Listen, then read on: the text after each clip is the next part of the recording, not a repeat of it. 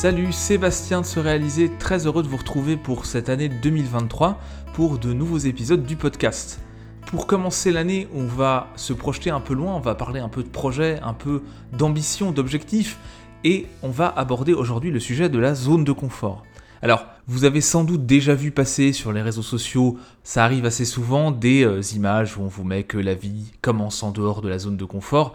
Donc ce type de cliché-là, dans le domaine du développement personnel, on le retrouve assez souvent. Et bon, comme toujours, quand on a un cliché qui se répand assez facilement comme ça, il faut toujours se poser la question de pourquoi est-ce que ça prend et euh, s'il n'y a pas un fond de vérité ou quelque chose d'intéressant derrière à creuser. Alors c'est sûr qu'aujourd'hui, si on prend les choses d'une manière assez générale, c'est plus facile, on a plus de services, plus d'outils pour nous simplifier la vie qu'il y a 50 ans. Encore une fois, je parle comme d'habitude dans les grandes largeurs, en fonction des situations individuelles, il y a bien sûr des différences qui peuvent être très importantes. Et donc plus on a de confort, plus on peut se demander si on se met suffisamment en danger, si on prend suffisamment de risques, si on sort en quelque sorte suffisamment de sa zone de confort. Vous avez aussi peut-être vu passer une étude de l'IFOP en fin d'année 2022 qui parlait de l'épidémie de flemme qui s'est virée en France suite au Covid, donc c'est-à-dire cette absence d'envie de retrouver un travail ou de s'investir au travail, cette perte de sens, mais aussi cette perte d'envie de sortir, d'aller rencontrer des gens, d'aller par exemple au ciné, euh, d'aller boire un coup avec des amis, etc. Cette envie finalement de rester dans une zone de confort, de rester chez soi, et tout ça a abouti à ce diagnostic de l'épidémie de flemme entre guillemets qui viré en France. Alors bien sûr, je vais pas rentrer dans l'analyse précise et détaillée de l'étude ici, il y a plein de raisons qui expliquent ça. La première évidemment, c'est le confinement. Ensuite, on a des services de divertissement à la demande à domicile qui n'ont jamais été aussi présents qu'aujourd'hui. Évidemment, il y a les services de type Netflix, on a aussi les services de jeux vidéo illimités de type Xbox Game Pass. On retrouve aussi la capacité de se faire livrer des repas, des objets de toutes sortes, notamment lorsqu'on vit dans une grande ville. Et donc tout ça, c'est autant de raisons de ne pas sortir, autant de facilités qui peuvent nous empêcher de sortir de chez nous. Alors après, tout ça, c'est pas forcément négatif, bien sûr, et il faut relativiser cette analyse et rentrer un peu plus dans le grain fin. Comme aujourd'hui je tenais à vous parler de zones de confort notamment, voilà un peu le plan des sujets qu'on va aborder dans ce podcast. Alors d'abord, pour bien comprendre de quoi il s'agit et pour sortir un peu des clichés de développement personnel sur la zone de confort, on va regarder un petit peu quelles sont les différentes zones comportementales qui existent. Zone de confort, zone de croissance, zone de danger.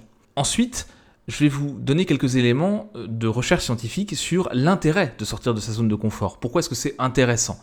Et pour contrebalancer ça, je vais voir aussi avec vous pourquoi c'est intéressant de maintenir un certain équilibre et dans quel cas il ne faut pas non plus sortir de sa zone de confort de manière trop importante, trop souvent, trop fréquemment. Une fois qu'on aura fait un petit peu ce tour d'horizon des différentes zones comportementales, de l'intérêt un petit peu de, de, sortir de ses habitudes, on regardera justement comment est-ce qu'on peut faire pour faire ça intelligemment et de manière efficace et sans que ce soit contre-productif. Parce que c'est là où est tout le danger de suivre des préceptes simples de sors de ta zone de confort tous les jours, fais toujours quelque chose de nouveau, mets-toi en danger, etc. Ce genre d'impératifs, de conseils qui sont assénés comme ça, c'est potentiellement quelque chose qui peut épuiser et qui peut finalement créer plus de problèmes que ça ne va apporter d'éléments positifs. Allons-y, c'est parti pour l'analyse un petit peu de la zone de confort. Alors ce qu'il faut bien avoir en tête, c'est que selon les estimations, 40% à parfois même, dans certaines études, 95% de nos comportements seraient des comportements prévisibles et automatiques.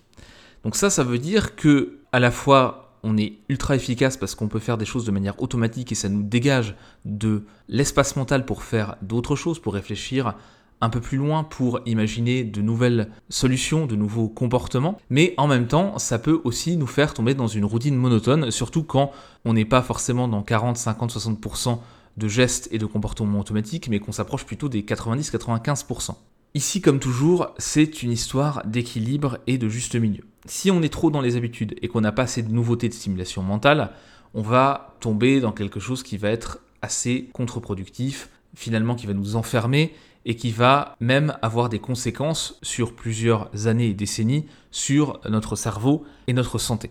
A l'inverse, si on se met toujours en danger, si on est très peu dans les habitudes et qu'on est tout le temps en train d'imaginer, de faire de nouveaux comportements, d'être dans des lieux inconnus, etc., ça va être extrêmement stressant. Et donc là aussi, ça va avoir des conséquences négatives à moyen, long terme sur notre santé mentale et physique. Donc je le disais en introduction, on peut considérer qu'il y a trois zones comportementales chez un être humain, en tout cas chez un adulte. On va avoir la zone de confort, la zone de croissance ou de développement et la zone de danger. La zone de confort, tout d'abord, c'est un état psychologique dans lequel les choses nous sont familières. C'est-à-dire qu'on est à l'aise, on est en contrôle de l'environnement, le stress est extrêmement bas, on a des performances stables et prévisibles, on n'a pas l'impression de prendre des risques, et donc c'est un espace où on est régulier, où on a des performances fiables et où on est en maîtrise quand on s'y trouve. Donc c'est pas forcément de la stagnation, de l'ennui et quelque chose qui va nous enfermer, c'est d'abord et avant tout une base stable sur laquelle on peut s'appuyer pour faire des choses de manière efficace. Et en même temps, c'est aussi un espace où on peut se ressourcer et se reposer parce que ça libère des ressources pour ça, puisque la plupart des comportements sont automatisés et maîtrisés. Ensuite, on va avoir la zone de croissance. C'est là où on va avoir des opportunités et la possibilité d'apprendre des choses, d'aller sur des performances et des comportements qui sont non automatisés. Et donc, quel que soit notre âge, on a cette capacité à apprendre, on a cette capacité à aller, à se déployer en zone de croissance et à explorer le monde, à explorer nos compétences, nos capacités et aussi à développer de nouvelles connaissances et de nouveaux rapports au monde et de nouvelles relations. C'est dans cette zone-là que va se situer l'expérience de flux, par exemple. Donc le flux ou flow en anglais, c'est ce qu'on appelle aussi l'expérience optimale. C'est une expérience dans laquelle on est à la limite de nos comportements, de nos capacités en fait, de ce qu'on sait faire, et on est à la limite des exigences de l'environnement. Donc c'est ce qu'on va retrouver par exemple dans les performances sportives de haut niveau. C'est ce que vous allez retrouver si vous êtes musicien et que vous êtes complètement absorbé par votre tâche, quitte à en perdre même la conscience de vous-même. Et donc ça, ça peut se retrouver dans plein d'activités différentes. Tout dépend des activités qui vous plaisent, dans lesquelles vous êtes compétent et dans lesquelles vous avez aussi un environnement, des situations, des problèmes qui vous sont posés qui sont suffisamment exigeants. Donc la zone de croissance, c'est d'abord et avant tout une mobilisation volontaire, c'est-à-dire qu'on a envie de se développer, on a envie d'apprendre, on a envie d'élargir un petit peu sa zone de confort, en tout cas on a envie d'aller au-delà de cette zone de confort. Et puis, ça peut aussi être, à l'inverse, une mobilisation qui est provoquée par l'environnement. C'est-à-dire qu'on va avoir des défis qui nous sont présentés, des problèmes qui nous sont présentés, et on n'a pas le choix que de sortir de notre zone de confort et d'aller dans cette zone de croissance pour relever ces défis, pour répondre à ces problématiques qui nous sont posées. Donc cette zone de croissance, elle est hyper importante parce que pour que notre cerveau soit en bonne santé, il faut qu'on continue à découvrir de nouvelles choses, à apprendre de nouvelles choses et à sortir de notre routine au quotidien. Et ça qu'on ait 20 ans ou 90 ans. Ensuite, on a une troisième zone qui est la zone de danger. Donc là, normalement, dans le monde dans lequel on est, c'est quelque chose qui doit être réservé à des situations extrêmement exceptionnelles, à des circonstances exceptionnelles. Donc typiquement, pour quelqu'un qui a une vie confortable, un salaire qui va bien et euh, pas trop de soucis personnels, de soucis d'argent, etc., c'est ce qu'on peut retrouver par exemple la zone de danger quand on va aller sauter à l'élastique ou sauter en parachute. On se donne un peu des sensations, on est à la limite de ce qu'on peut accepter, de ce qu'on peut encaisser, voire on dépasse cette limite-là. Et donc là, dans la zone de danger, alors on pourrait euh, faire encore des, détails et des sous-zones ou des sous-catégories, mais l'idée c'est que vous explosez complètement vos capacités, c'est-à-dire que vous êtes au-delà de vos capacités, vraiment de ce que vous êtes capable de gérer. Vous êtes au-delà de ce que vous connaissez, mais de très très loin, c'est-à-dire que vous avez peu d'éléments auxquels vous raccrochez. Et donc cette zone de danger, elle doit, dans un monde idéal, être assez limitée. En tout cas, on ne doit pas s'aventurer trop loin dans cette zone de danger. Alors bien sûr, si on arrive à avoir une expérience positive en zone de danger, c'est des expériences qui peuvent vraiment être transformatives. Par exemple, quand on a un trauma important, un accident, euh, un proche qui est mort dans un accident, une maladie grave dont on se remet, eh bien ça c'est vraiment une exploration de la zone de danger, provoquée en l'occurrence la plupart du temps par l'environnement et pas décidée. Et donc là, on va avoir vraiment quelque chose qui va transformer profondément, en tout cas qui peut transformer profondément notre manière de voir le monde et d'agir. Ça, c'est si on a une issue positive à cette exploration de la zone de danger. Évidemment, si on a une issue négative, ça peut aussi changer notre vision du monde, mais dans les cas les plus extrêmes, évidemment, ça peut mettre fin à nos jours. Donc il faut bien doser cette exploration dans la zone de danger. C'est toujours quelque chose d'extrêmement stressant, d'extrêmement risqué. Et donc il faut réussir à doser les choses et à ne pas trop s'y aventurer. Ou alors si on le fait volontairement, à s'assurer qu'on ait des garde-fous pour ne pas transformer ça en expérience traumatisante. Et vous voyez, donc cette zone de danger, c'est vraiment quelque chose qui doit rester exceptionnel. On y fait tous un tour dans notre vie à un moment donné ou à un autre. Ça, ça arrive nécessairement, mais il faut réussir à limiter cela le plus possible. Maintenant qu'on a un peu cette topographie des zones comportementales, on peut se poser la question, encore une fois, même si en décrivant les zones, j'ai un petit peu déjà commencé à esquisser des pistes, mais on peut se poser la question de l'intérêt d'élargir sa zone de confort. Alors, ce que nous dit la recherche, c'est que prendre des risques d'une manière mesurée, ça a un certain nombre d'avantages. Premièrement, ça a un intérêt et ça a un impact positif sur notre bonheur. En tant qu'être humain, on est tous sujets à ce qu'on appelle l'adaptation hédonique. C'est-à-dire que quand on prend du plaisir et qu'on découvre quelque chose de nouveau, à un moment donné, ça va devenir notre nouvelle normalité. Et donc, pour continuer à avoir du plaisir, à éprouver du plaisir, il va falloir découvrir à nouveau de nouvelles choses ou reprendre conscience de la chance qu'on a d'avoir les choses qu'on a. Quelques petits exemples. Vous achetez une nouvelle télé, vous allez trouver l'image, la qualité d'image géniale pendant une semaine, deux semaines, et puis après, ça va devenir votre nouvelle normalité. On retrouve la même chose aussi avec les couples qui se marient. Quelques semaines, mois, voire un an après le mariage, on va avoir un pic de bonheur, et puis après, on revient à une situation normale. Ça devient normal d'être marié, ça devient la situation de base. Et donc, en tant qu'être humain, on a toujours besoin d'aller chercher de nouvelles choses, à la fois dans les plaisirs hédoniques, mais aussi dans la question du sens. Donc, si on veut poursuivre cette quête du bonheur, si on veut être plus heureux et injecter de la joie et du plaisir dans notre quotidien, il faut régulièrement sortir de notre zone de confort pour découvrir de nouvelles choses, aller explorer de nouveaux terrains et donc retrouver ces pics de plaisir, de joie qui vont faire que notre quotidien va pas sombrer dans une routine et dans une habituation finalement assez ennuyeuse, voire négative à terme. Deuxième avantage du fait de sortir de la zone de confort, c'est le fait que ça stimule notre créativité. Ça nous permet d'imaginer de nouvelles solutions à des problèmes qu'on connaît ou à de nouveaux problèmes qu'on va rencontrer. Ça nous permet d'être plus flexible, plus adaptable. Et donc la créativité, capacité qu'on a tous, elle est nécessairement alimentée par le fait de sortir de sa zone de confort, donc le fait d'aller dans cette zone de croissance. Et que ce soit au niveau professionnel ou personnel, si vous n'allez pas stimuler votre créativité, vous allez tourner en boucle avec les mêmes solutions, les mêmes manières de répondre aux problèmes, et au final, le monde évoluant en dehors de vous, eh bien, euh, vos solutions vont finir par être inadaptées, en tout cas une certaine partie d'entre elles. Troisième avantage, qui est un petit peu lié à la créativité aussi, c'est la notion d'apprentissage. En fait, pour apprendre des choses, il faut sortir de cette zone de confort, il faut aller en zone de croissance. Et encore une fois, on est dans un monde qui évolue à une vitesse de plus en plus rapide. On a le problème de la connaissance qui se développe extrêmement rapidement et qu'on est en incapacité humainement de traiter. C'est-à-dire qu'il est impossible de traiter et d'intégrer toutes les nouvelles connaissances, même dans un domaine bien spécifique dans lequel on est expert, au fur et à mesure où elles se produisent.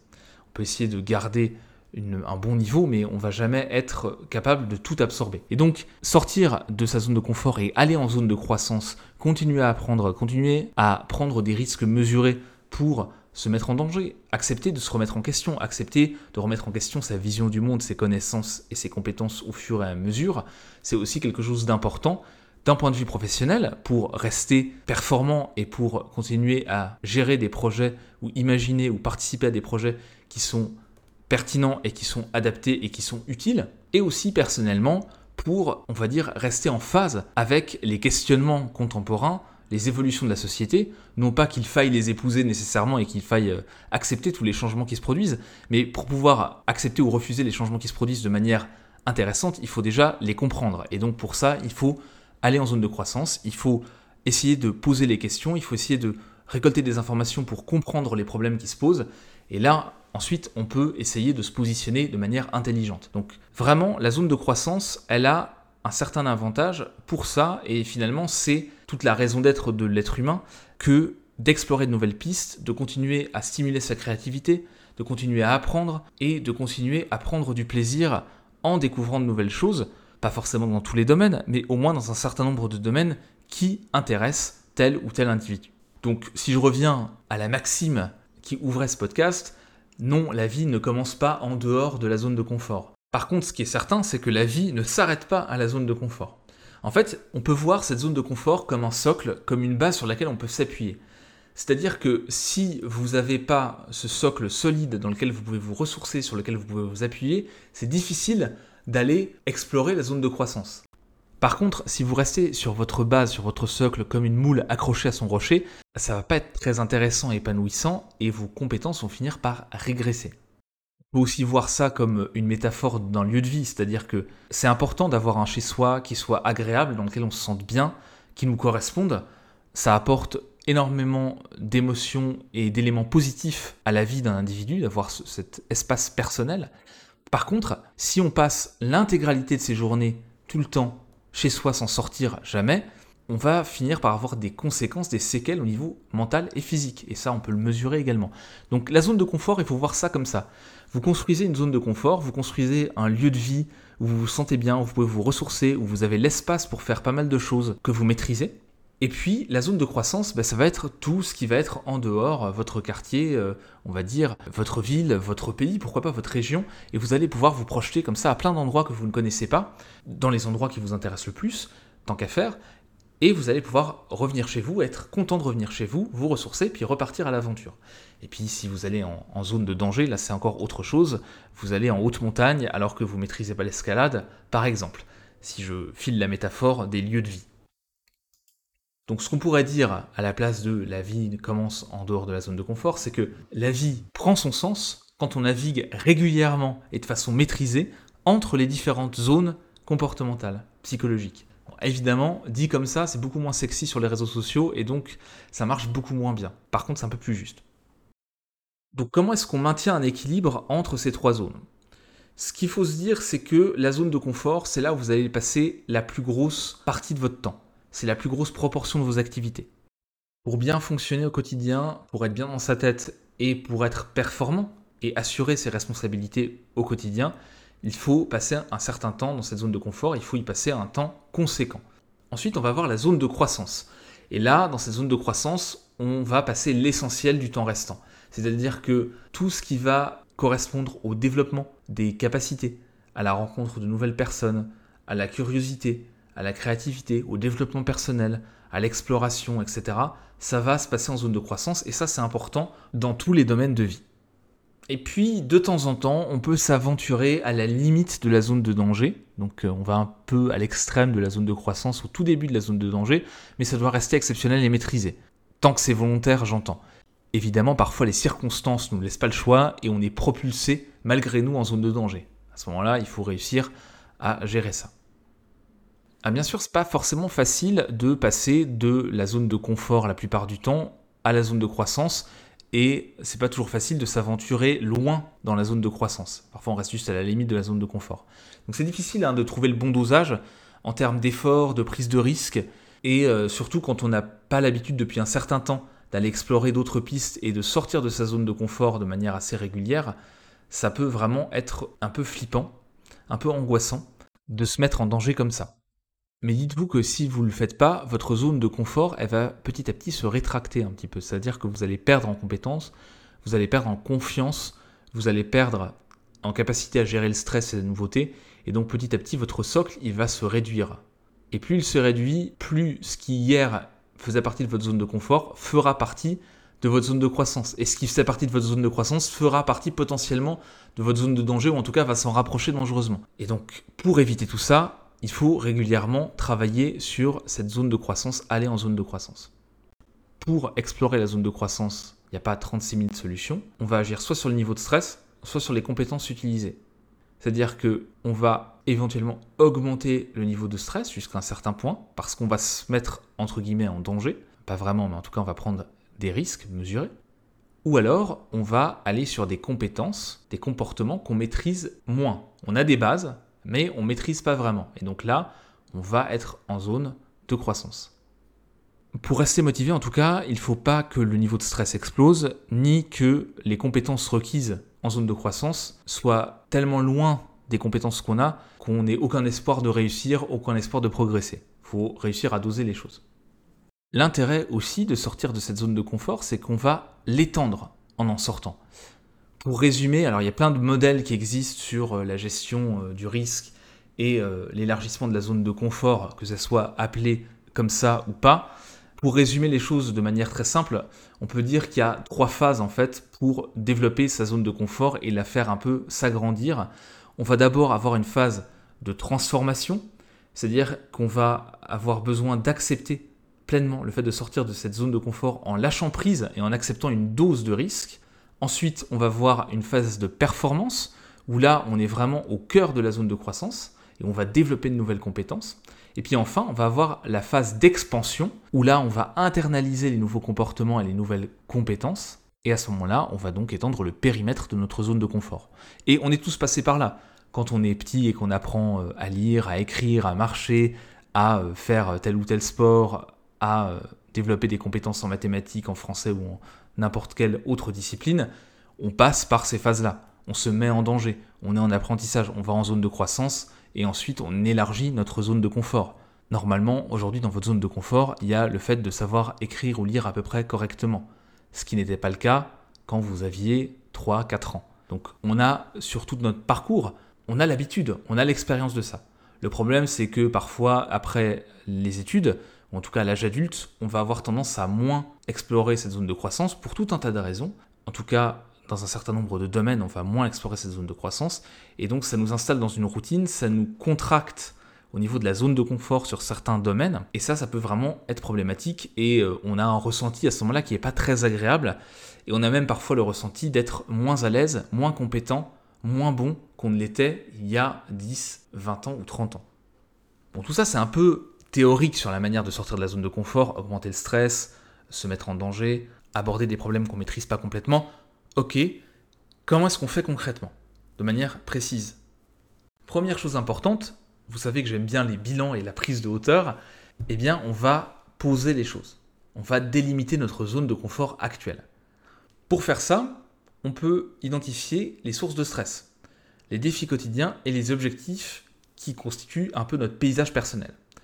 Donc on va regarder hein, qu'est-ce qui me stresse au quotidien, il y a ça, ça, ça, ça, qu'est-ce qui est un défi pour moi au quotidien, qu'est-ce qui représente à chaque fois un, peu un challenge, quelque chose qui est un peu compliqué, et quels sont les objectifs que je me fixe dans tel ou tel domaine, professionnel, personnel, loisirs, famille, etc., euh, etc. Une fois qu'on a listé ces trois catégories euh, d'éléments, on va les classer en deux catégories. Les choses qu'on contrôle et les choses qu'on ne contrôle pas.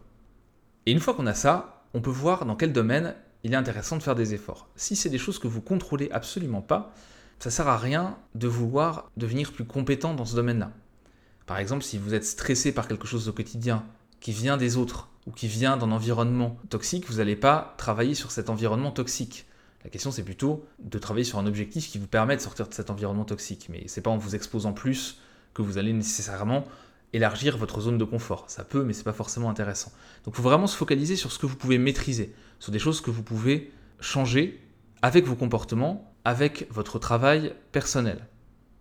Les sources de stress qui ne sont pas sous votre contrôle, il faut les écarter, s'en débarrasser. Soit on essaye de lâcher prise, soit on change d'environnement, soit on arrête de s'exposer à cette source de stress inutile.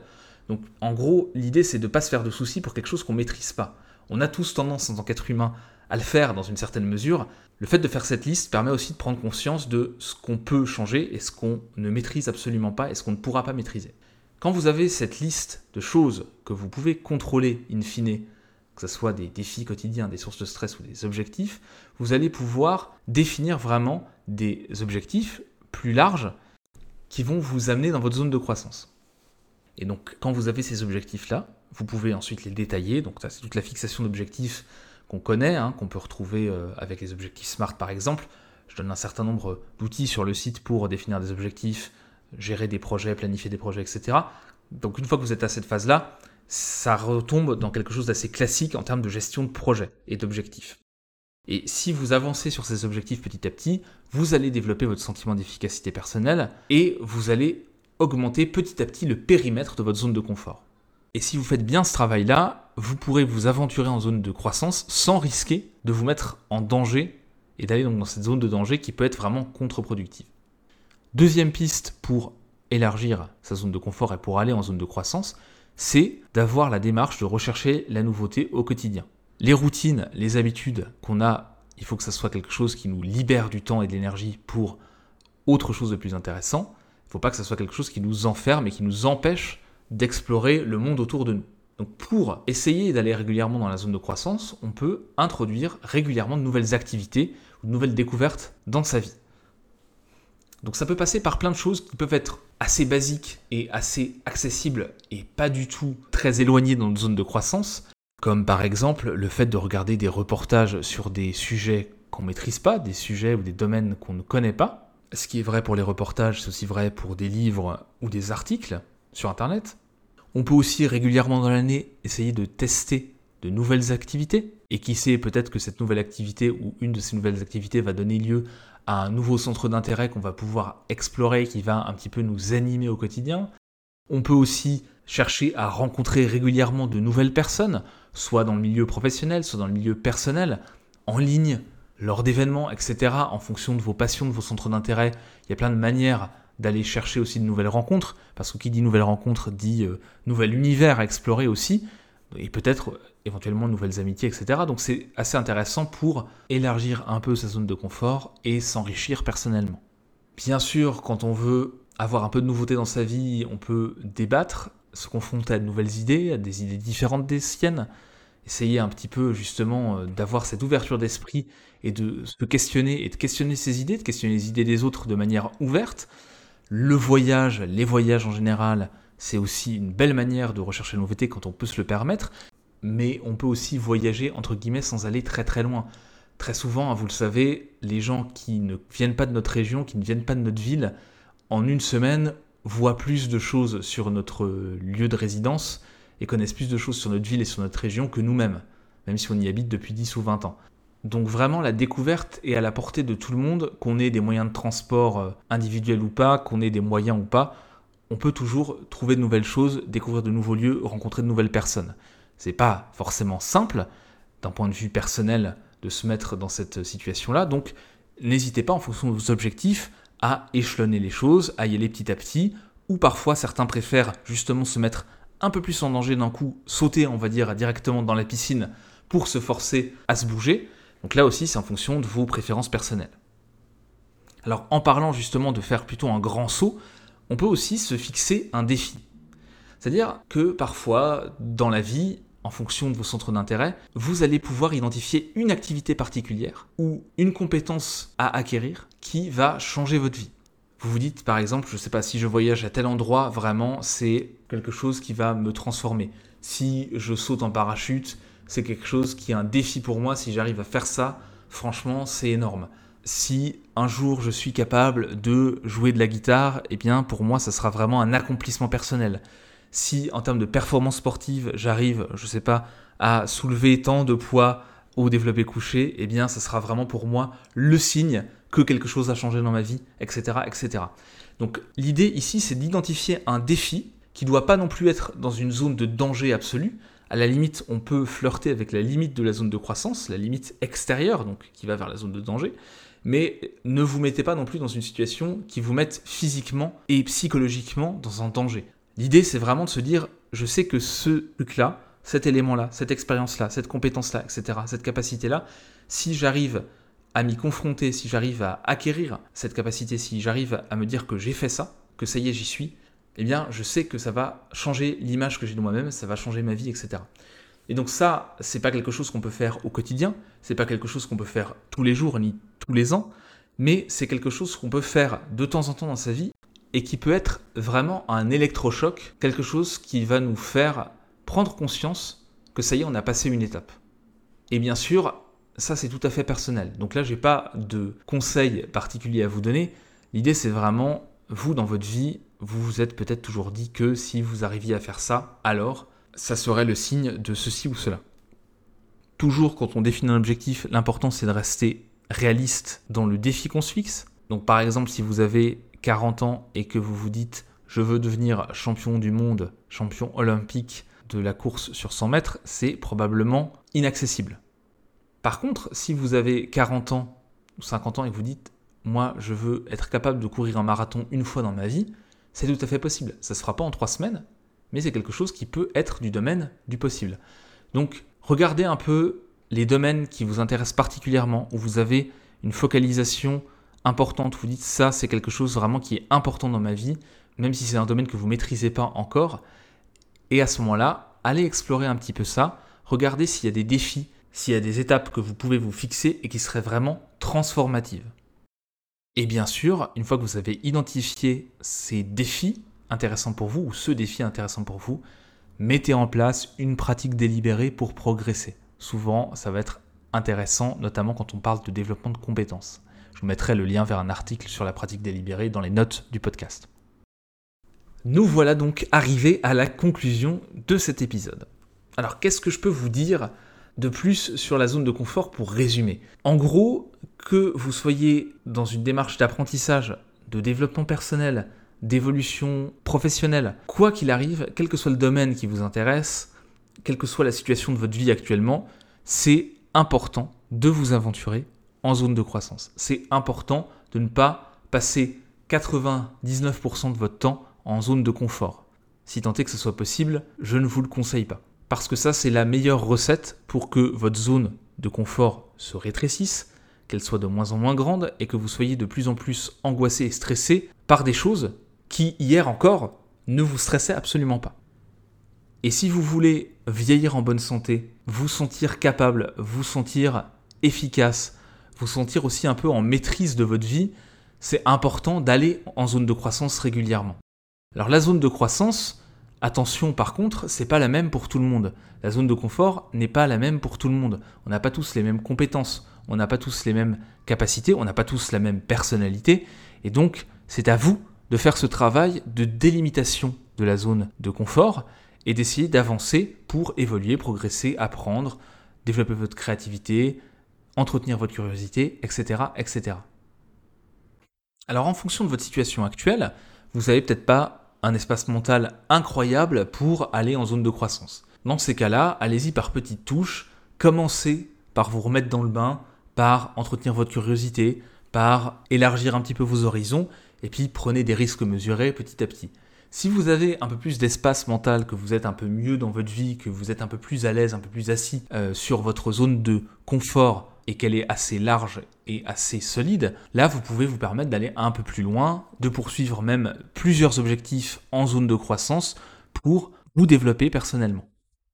Au final, l'idée c'est de trouver le bon dosage de difficulté et la bonne quantité d'objectifs à poursuivre, le bon nombre d'aventures à mener de front en zone de croissance.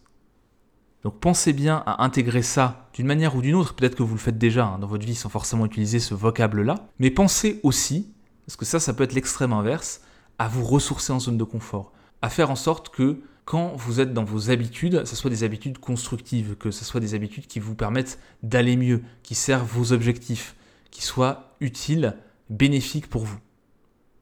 Donc pour finir, moi ce que je dirais, c'est plutôt que la vie ne commence pas en dehors de la zone de confort, mais qu'elle se construit à partir de la zone de confort. Et que c'est en l'étendant progressivement qu'on peut vivre une vie pleinement épanouissante. Sur ce, n'hésitez pas en commentaire à me dire quel défi vous comptez vous fixer pour 2023. Et moi je vous retrouve très bientôt dans un nouvel épisode du podcast. Salut et voilà, c'est tout pour aujourd'hui. Je vous remercie encore une fois beaucoup d'avoir écouté cet épisode du podcast jusqu'au bout. Si vous l'avez apprécié, n'hésitez pas à le noter sur iTunes ou sur la plateforme que vous utilisez. C'est ce qui donne de la visibilité au podcast et le faire remonter dans les résultats de recherche. Puis bien sûr, je vous invite à commenter, à partager cet épisode, à lancer la discussion sur le sujet du jour. Moi, ça me ferait vraiment plaisir de pouvoir débattre avec vous et échanger avec vous, avoir votre retour d'expérience sur le sujet qu'on vient d'aborder.